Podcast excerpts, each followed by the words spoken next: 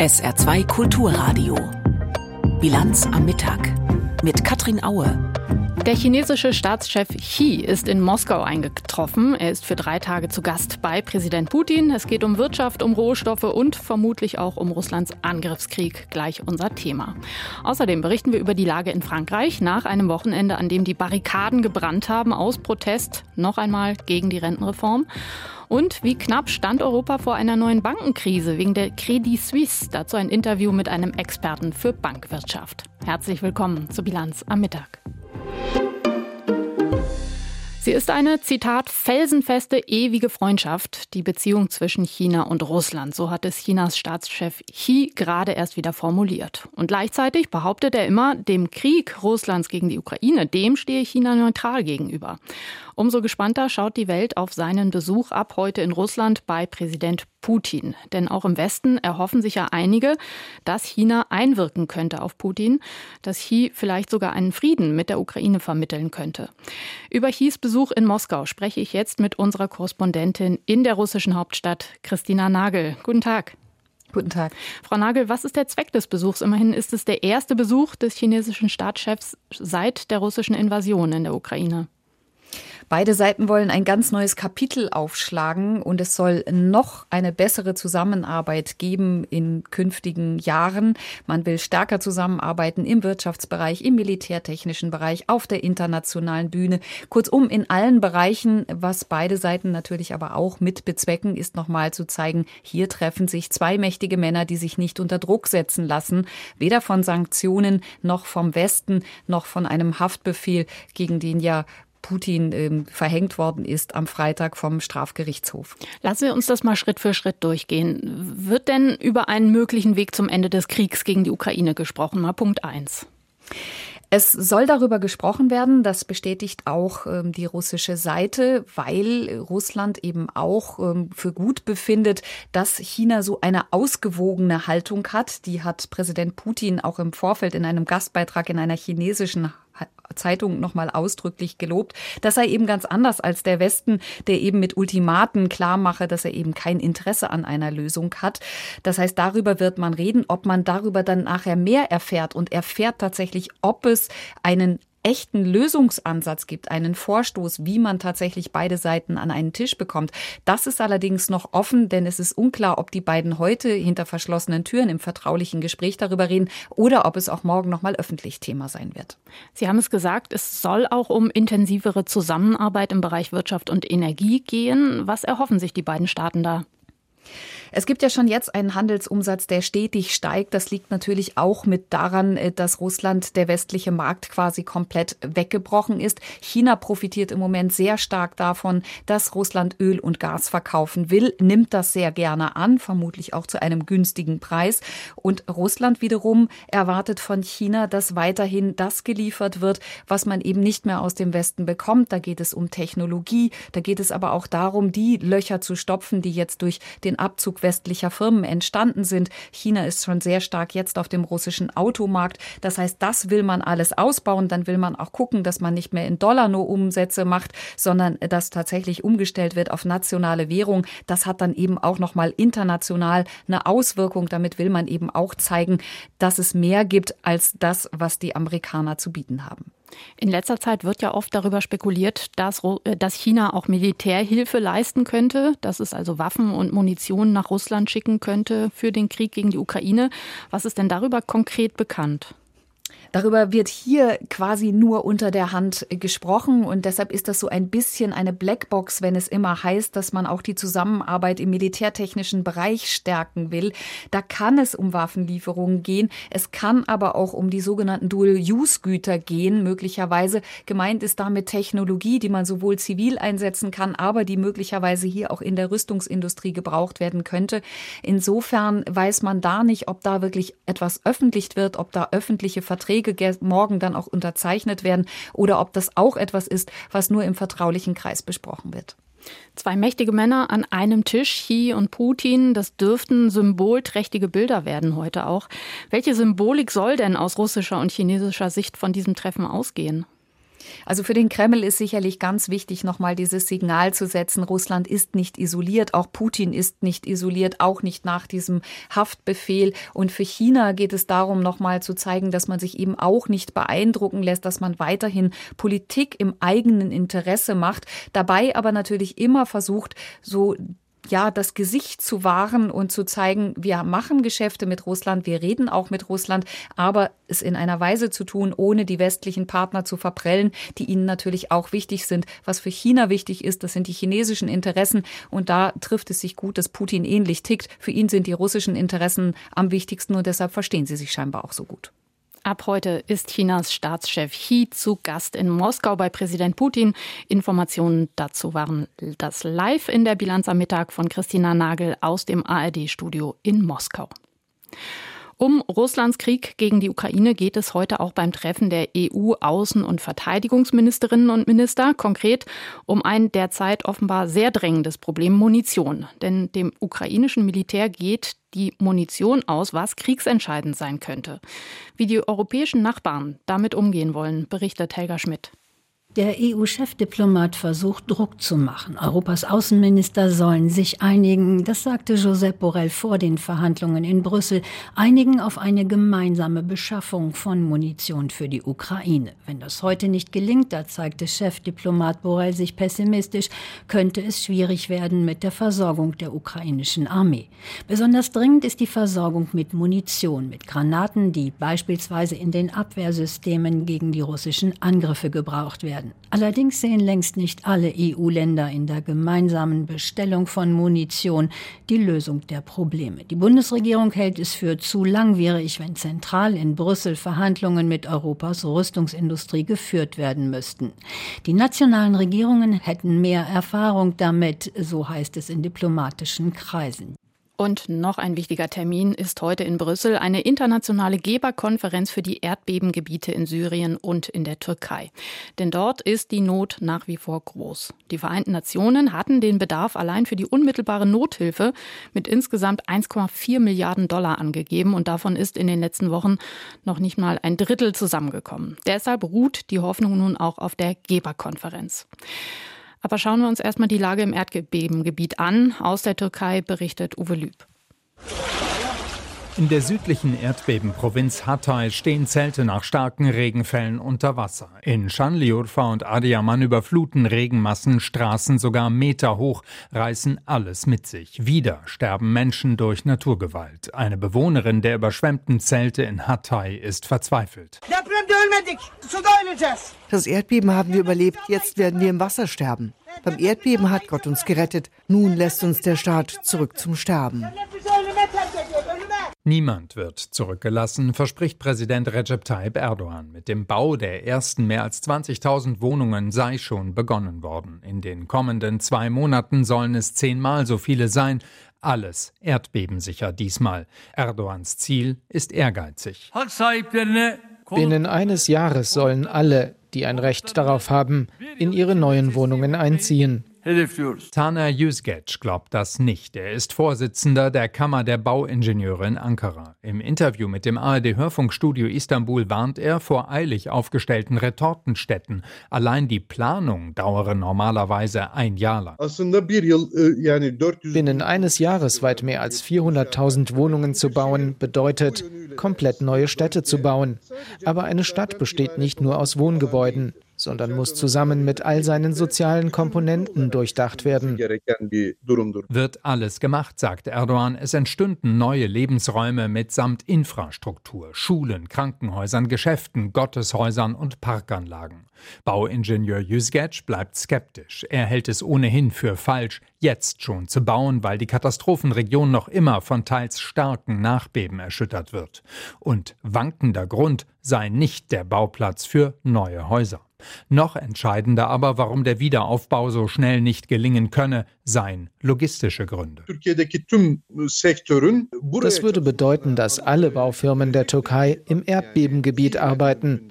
Das ist weder praktisch noch technisch möglich. Man muss solche Ankündigungen eher für Wahlversprechen halten.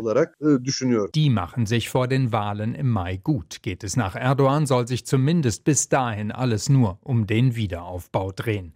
Womöglich erhofft er sich davon Wählerstimmen. Seine Anhänger glauben aber ohnehin an ihn. Dieser Mann etwa sagt einem türkischen Online-Kanal auf die Frage, ob der Wiederaufbau binnen eines Jahres gelingen könne: Ich denke schon. Hat sich von der Opposition jemand dazu geäußert? Hat jemand gesagt, dieser Mann kann das unmöglich in einem Jahr schaffen? Warum nicht? Weil dieser Mann alles eingehalten hat, was er gesagt hat. Und er wird es wieder tun. Dabei ist die Aufgabe nicht nur organisatorisch kaum überschaubar. Hunderte Kilometer misst das Erdbebengebiet in alle Richtungen. Auch finanziell wird es für das Land ein beispielloser Kraftakt. Die Türkei hat einen Wiederaufbaufonds eingerichtet, in den alle Mittel fließen sollen, auch aus dem Ausland. Kontrolliert werden soll der Fonds von Regierungsmitgliedern. Heute vor 20 Jahren, mitten in der Nacht, sind die ersten Bomben in der irakischen Hauptstadt Bagdad eingeschlagen. Es war der Beginn der sogenannten Operation Iraqi Freedom, durchgeführt von einer internationalen Koalition unter Leitung der USA und ohne Mandat der Vereinten Nationen, also völkerrechtswidrig. Die erklärten Ziele damals waren der Sturz des Diktators Saddam Hussein und das Finden und Zerstören von Massenvernichtungswaffen. Nach etwa 6 Wochen erklärten die USA damals den Krieg für beendet. Der Diktator war gestürzt, aber Massenvernichtungswaffen wurden nie gefunden. Und unter den Folgen des Kriegs leiden die Menschen im Land noch heute, wie Anna Osius berichtet. Zeit totschlagen, das kann Ibrahim besonders gut. In einer Seitenstraße von Iraks Hauptstadt Bagdad spielen die Männer Domino, donnern die Steine auf den Tisch. Ibrahim schaut zu. Der 28-Jährige ist diplomierter Ingenieur, spezialisiert auf die Erdöl- und Raffineriebranche. Aber obwohl sein Heimatland Irak eines der wichtigsten Ölförderländer der Erde ist, findet Ibrahim keinen Job. Ich schlafe tagsüber, hänge rum, treffe mich mit Freunden im Café. Im staatlichen Bereich gibt es keine Jobs und die ausländischen Ölkonzerne vergeben ihre Stellen fast nur an ausländische Mitarbeiter. Wir kriegen keine Chance. Das ist sehr traurig. Als die Amerikaner 2003 in den Irak einmarschierten, war Ibrahim ein kleiner Junge. Er erinnert sich noch gut an die Flugzeuge, berichtet er, an den Klang der Kämpfe. Wie viel Hoffnung die Leute hatten, als Diktator Saddam Hussein gestürzt wurde. Und dann, später, wie jede Hoffnung enttäuscht wurde. Wie Ibrahim geht es vielen jungen Menschen im Irak. Die Jugendarbeitslosigkeit ist hoch. Auch Ibrahims Freund Yusuf ist Ingenieur und jobbt jetzt in einem Handyladen. Es ist ein schwieriges Leben. Es geht nur darum, über die Runden zu kommen. Irgendwie. Und alle Politiker bislang haben nur geredet und nichts verbessert. Geprägt von Krisen und Terror, gefangen zwischen politischen und religiösen Interessengruppen, hochbewaffneten Milizen und dem Einfluss des Iran, taumelt der Irak seit Jahrzehnten von einer Krise in die nächste. Und auch die wirtschaftliche Lage sei äußerst schwierig, so der irakische Analyst Rad Karim. Die Wirtschaft hängt weit zurück. Unter Saddam Hussein hatte der Irak eine sozialistische Marktwirtschaft. Und nach dem Golfkrieg 2003 gab es nie eine gesteuerte Öffnung zu einer freien Marktwirtschaft. Das passierte unkontrolliert. Und die Korruption ist das größte Problem im Land. Große Summen verschwinden einfach. Seit 20 Jahren hat es wenig Verbesserungen gegeben. Die ökonomischen Strukturen im Irak sind veraltet. Der Staatssektor ist aufgebläht. Die Elite bereichert sich selbst. Die Korruption blüht. Die USA sehen viele als mitschuldig an der Misere. Viele Menschen leben in Armut. Heute träumen viele Jugendliche von einem Leben im Ausland. Hauptsache weg, legal oder illegal. So wie Bakar. Der 28-Jährige hat es geschafft. Er lebt heute in den Niederlanden und ist gerade nur zu Besuch in Bagdad. Es ist schön in Europa. Ich habe Arbeit, Geld und eine Frau. Hier im Irak gibt es keine Perspektive, keine Arbeit, keine guten Schulen. Alles ist schlecht. In Europa ist es 1, 2, 3 Jahre schwierig, aber dann hast du ein gutes Leben. Viele seiner Freunde seien neidisch, berichtet er, wollen auch weg. Rund die Hälfte der Bevölkerung des Irak ist unter 25 Jahren alt. Doch zermürbt zwischen allen Konflikten droht der Irak offenbar sein größtes Potenzial zu vergessen, seine Jugend. 2019 gingen viele aus Frust auf die Straße, demonstrierten gegen die politische Elite. Doch die Demonstrationen wurden blutig niedergeschlagen. Auch Ibrahim war damals dabei. Wir haben Arbeit gefordert, dass wir auch eine Chance bekommen. Aber statt uns ernst zu nehmen, haben sie die Jugendlichen bestraft. Das hat alles nichts gebracht. Die neue Regierung muss die Probleme dringend angehen, die sich hier über Jahre angesammelt haben. Ibrahim dagegen hat nur ein Ziel. Er will so schnell wie möglich weg aus dem Irak, am liebsten nach Deutschland. Dass es auch dort Probleme gibt, mag er eigentlich nicht hören. Das sei immer noch, als würde man den Himmel mit der Hölle vergleichen, sagt er mit einem traurigen Lächeln und schlendert über den Tahrir-Platz von Bagdad davon, um woanders die Zeit totzuschlagen. In Frankreich türmt sich der Müll in den Straßen. Das Land ist nach wie vor im Aufstandsmodus wegen der Rentenreform. Gleich unser Thema nach dem Nachrichtenüberblick von Tanja Philipp-Mura. Die Industriegewerkschaft Bergbau, Chemie und Energie warnt vor einer Deindustrialisierung Deutschlands. Gewerkschaftschef Vassiliadis sprach in der Bild-Zeitung von horrenden Energiekosten, die sich zur schwersten Bürde für den Standort Deutschland entwickelt hätten. Wenn die energieintensiven Branchen dicht machten, sei dies der erste Schritt zur Deindustrialisierung des Landes. Vassiliadis forderte einen wettbewerbsfähigen Industriestrompreis und massive Investitionshilfen für die Modernisierung der Standorte. Die Beschäftigten im saarländischen Metallhandwerk bekommen ab dem 1. April mehr Geld. Wie die IG Metall mitteilt, steigen die Löhne um 5,3%. Die Ausbildungsvergütungen werden um 50 € erhöht. Darauf hat sich die Gewerkschaft mit der Landesinnung Metall verständigt. Der Tarifvertrag kann frühestens Ende März nächsten Jahres gekündigt werden. Das Tarifergebnis gilt für mehr als 5.100 Beschäftigte. IG Metall-Verhandlungsführer Winfried Passinger erklärte, der Fachkräftemangel habe sich positiv auf das Tarifergebnis ausgewirkt. Die Arbeitgeber hätten erkannt, dass sie qualifizierte Arbeitnehmer nur gewinnen können, wenn die Arbeits- und Lebensbedingungen gut seien. Im Saarland sind die Mitarbeiter im öffentlichen Dienst für Donnerstag zu einem Warnstreik aufgerufen worden. Wie der Deutsche Beamtenbund mitteilte, handelt es sich um eine gemeinsame Veranstaltung mit der Gewerkschaft Verdi. Von dem Warnstreik sind demnach auch Krankenhäuser und Kindertageseinrichtungen betroffen. Geplant ist ein Demonstrationszug. Er beginnt vormittags im Bürgerpark und endet mittags am Staatstheater, wo es eine Kundgebung geben soll. Es wird mit rund 5.000 Teilnehmern gerechnet. Die Gewerkschaften fordern im laufenden Tarifkonflikt 10,5% mehr Geld, mindestens aber 500 € im Monat. Praktisch ganz Frankreich ist auf den Barrikaden. Diesen Eindruck vermitteln die Bilder vom Wochenende. In vielen Städten sind wieder massenhaft Menschen auf die Straßen gegangen. Zum Teil sind die Demonstrationen auch in Ausschreitungen umgeschlagen. Der Grund ist die Rentenreform, beziehungsweise seit Donnerstag noch mal mehr die Tatsache, dass die Regierung die Rentenreform am Parlament vorbei durchgeboxt hat. Die Hoffnungen ruhen jetzt auf dem Misstrauensvotum gegen die Regierung heute Nachmittag. Caroline Döller. Seit fast 30 Jahren sitzt Charles de Courson in der französischen Nationalversammlung, ist dort eigentlich anerkannter Finanzexperte und könnte am Nachmittag die Regierung zu Fall bringen. Denn Charles de Courson ist der Mann hinter dem Misstrauensantrag, den die kleine Fraktion Liot eingebracht hat. Alles hängt davon ab, wie meine Freunde bei den Républicains abstimmen, die diese Reform ablehnen. Rund 25 von ihnen waren letzte Woche bereit, sich meinem parlamentarischen Vorstoß anzuschließen, die Reform zu kippen. Ein paar weitere haben sich enthalten.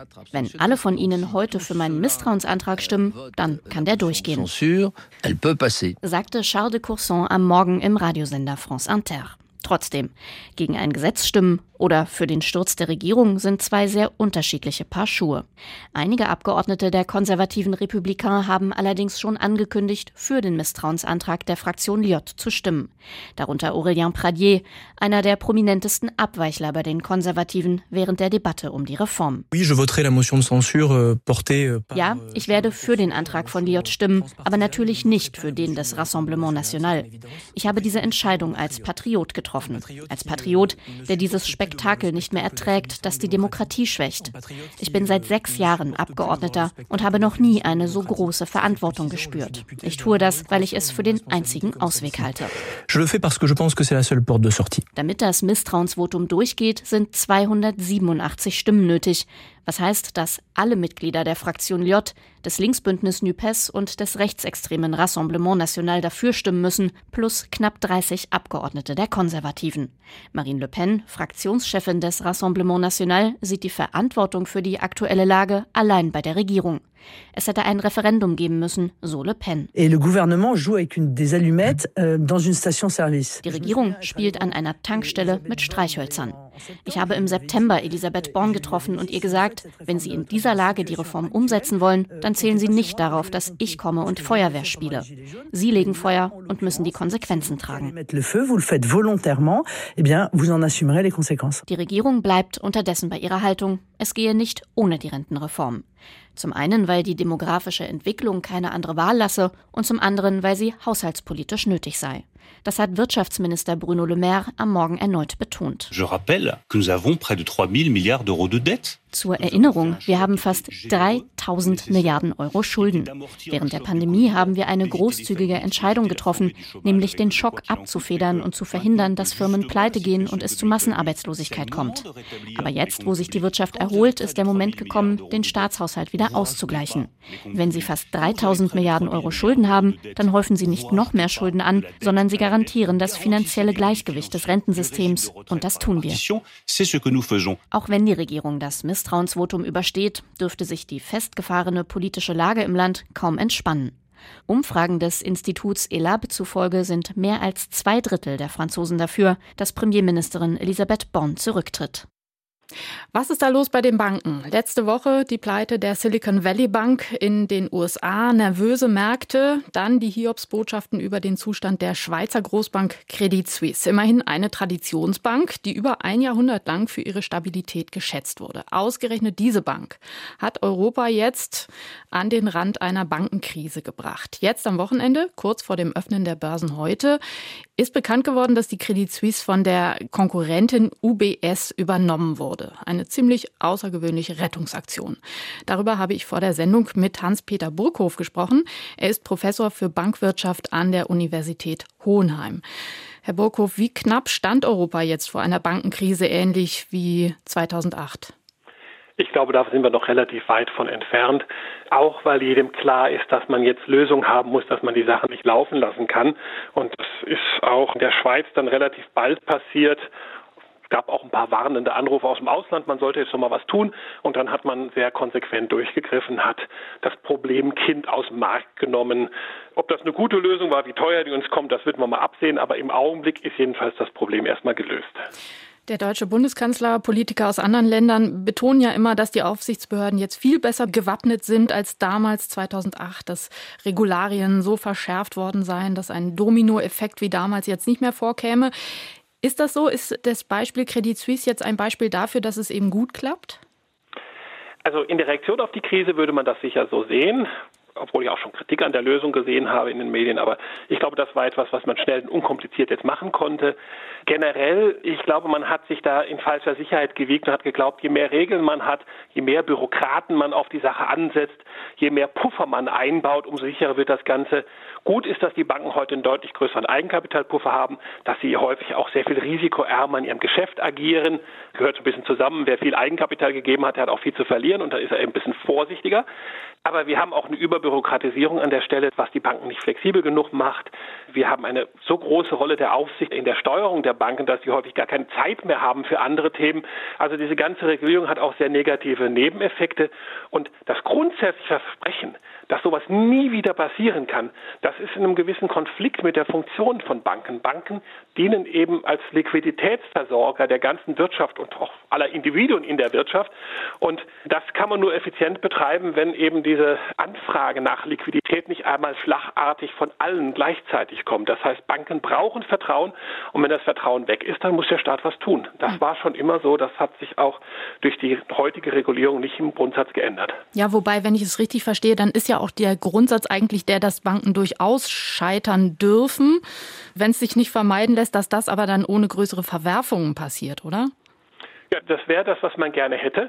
Je größer und komplexer eine Bank ist, umso schwieriger wird das. Deswegen hat man jetzt ja auch bei der Credit Suisse nicht die Lösung gewählt, dass man die Bank irgendwie langfristig geregelt abwickelt, sondern man hat gesagt, pass auf, wir geben die unter ein neues Dach, damit alles gesichert ist. Und dann kann man unter dem neuen Dach überlegen, was von der Geschäftstätigkeit der Credit Suisse in der UBS sinnvoll verbleibt, was man vielleicht verkaufen kann und was man schlichtweg abwickelt. Wir haben in Europa als eine der drei Säulen der Bankenunion tatsächlich eine Regelung, wie man Banken abwickelt, aber wenn es hart auf hart geht, mit einer richtig großen Bank, dann scheint man dieser Regelung nicht zu vertrauen, dann macht man lieber so etwas wie jetzt bei der Credit Suisse, wobei natürlich das ist die Schweiz, aber im Prinzip könnten die ja das Gleiche machen. Ich habe Sie jetzt so verstanden, dass Sie glauben, dass bei der Credit Suisse jetzt der größte Schaden jetzt mal so abgewendet wurde. Andererseits, warum dann trotzdem heute früh an den Börsen der Einbruch? Vielleicht nur ein leichter Einbruch, aber immerhin ein Einbruch. Na gut, uns werden Risiken bewusst und die führen dazu, dass man Bankaktien weniger wertvoll findet. Das ist, glaube ich, ein ganz natürlicher Vorgang. Wir haben eine Krisensituation. Die Frage ist halt auch, ob es noch andere Banken gibt, die ähnliche Schwächen haben, die in ähnliche Situationen kommen könnten. Da wird sicher jetzt sehr viel abgeklopft. Überall schauen wahrscheinlich die Investoren auf ihre Portfolien, überlegen, welche Bank könnte eine ähnliche Entwicklung nehmen. Ich sehe da im Moment keine, also insofern bin ich da noch relativ entspannt. Aber es führt natürlich nicht dazu, dass die Kurse nach oben gehen. Wir müssen auch immer beachten, es geht hier ja noch nicht um die Sicherheit der Einlagen an der Stelle, sondern das ist nur die Frage, wie wertvoll finden Bankinvestoren, die Aktien gekauft haben von Banken, diese Aktien. Auf jeden Fall können wir doch festhalten, dass es jetzt schon so was existiert wie so ein gewisser Grundschreck, der jetzt gerade allen in die Glieder gefahren ist, oder? Die Sorge um die Geldhäuser 15 Jahre nach der Finanzkrise. Ich denke, das ist so. Ja klar, also wir haben da schon eine Hinterfragung des gegenwärtigen Modells. Ich habe eine gewisse Angst davor, dass nachher dann die Antwort ist, wir müssen immer noch mehr regulieren, wir müssen die Banken noch inflexibler machen. Wenn da nur ein Beamter drüber schaut, dann wird das schon gut werden. Das funktioniert nicht. Das hat uns ja zum Beispiel der Wirecard-Fall gezeigt, wo die Systeme wunderbar funktioniert haben, aber eben die Beamten, die Mitarbeiter der Behörden nicht Verantwortung übernommen haben und deswegen nicht gut eingegriffen haben und damit ist der Schaden da gewesen. Also wir müssen wirklich darauf achten, dass wir die richtigen Konsequenzen ziehen. Wir brauchen eine aktive Bankenaufsicht, eine risikoorientierte Bankenaufsicht, aber wir brauchen nicht eine generelle Erfassung allen Lebens in einer Bank, damit da nie irgendetwas schiefgehen kann. Das funktioniert nämlich nicht. Hans-Peter Burghof von der Universität Hohenheim im Interview mit SR2 Kulturradio zur Übernahme der Großbank Credit Suisse durch die UBS. Das Wetter im Saarland. Heute am Tag des kalendarischen Frühlingsanfangs. Mal Wolken, mal Sonne. Es bleibt trocken bei Höchsttemperaturen zwischen 10 Grad im St. Wendler Land und 14 Grad in Ensdorf. Der Dienstag, morgen geht sonnig los, aber dann zieht es zu und es kann auch etwas Regen geben. Bei bis 15 Grad und ähnlich am Mittwoch erst Sonne, später Wolken und Regen bei bis 15 Grad. Das war die Bilanz am Mittag. Ich bin Katrin Aue. Tschüss. SR2 Kulturradio. Auslandspresseschau. In nicht einmal 2 Wochen sind 3 US-Banken und die Schweizer Großbank Credit Suisse in Schieflage geraten. Die internationale Presse blickt auf Stützungsmaßnahmen und Ursachen. Die niederländische Zeitung De Volkskrant spricht von Gier. Eine Bank nach der anderen bekommt Probleme. Und obwohl vielleicht nicht alle too big to fail sind, können Regierungen sie auch nicht einfach fallen lassen. Denn das könnte eine Panik auf den Finanzmärkten auslösen und viele weitere Banken in Schwierigkeiten bringen. Schon jetzt scheint klar zu sein, dass Banker und Anleger, die unverantwortliche Risiken eingegangen sind und dafür in guten Jahren reichlich belohnt wurden, mit einem blauen Auge davonkommen werden. Regierungen und Zentralbanken stehen wieder einmal mit Milliarden an Rettungsgeldern bereit. Ungezügelte Gier ist immer noch nicht strafbar. Der Schweizer Tagesanzeiger sieht das Image des Finanzplatzes Schweiz beschädigt. Eine Institution, die den Namen des Landes im Logo trägt, gerät durch strategische Fehler ins Trudeln und stürzt ab, weil niemand da ist, um das Management zu stoppen. Alle sind in den letzten Jahren sehr reich geworden und wie reagiert Axel Lehmann, der scheidende Credit Suisse-Präsident, als ihn die Presse auf dieses Versagen aufmerksam macht? Nach hinten schauen bringe nichts, man müsse sich jetzt auf die Zukunft konzentrieren. Falsch. Bevor es um die Zukunft gehen kann, muss die Vergangenheit aufgearbeitet werden. Und dazu gehört, zu klären, wer für das Ende der Credit Suisse die Verantwortung trägt. Die Washington Post aus den USA blickt mit Sorge auf die kommenden Entscheidungen der US-Notenbank Fed. Die Vereinigten Staaten haben ein hartnäckiges Inflationsproblem. Die Kosten für Essen, Mieten und Transport bleiben hoch. Das ist beunruhigend. Aber es gibt jetzt gerade eine größere Sorge: die Stabilität des Finanzsystems. Der schnelle Fall der Silicon Valley Bank und der Signature Bank haben Vertrauen zerstört und Sorgen ausgelöst. Die Federal Reserve sollte am Mittwoch bei den Zinserhöhungen eine vorübergehende Pause einlegen und dem Finanzsystem Zeit geben, sich an die neue Realität anzupassen. Das waren Auszüge aus Kommentaren der internationalen Presse, zusammengestellt von Claudia Drews, gelesen von Vivian Schabanzadeh.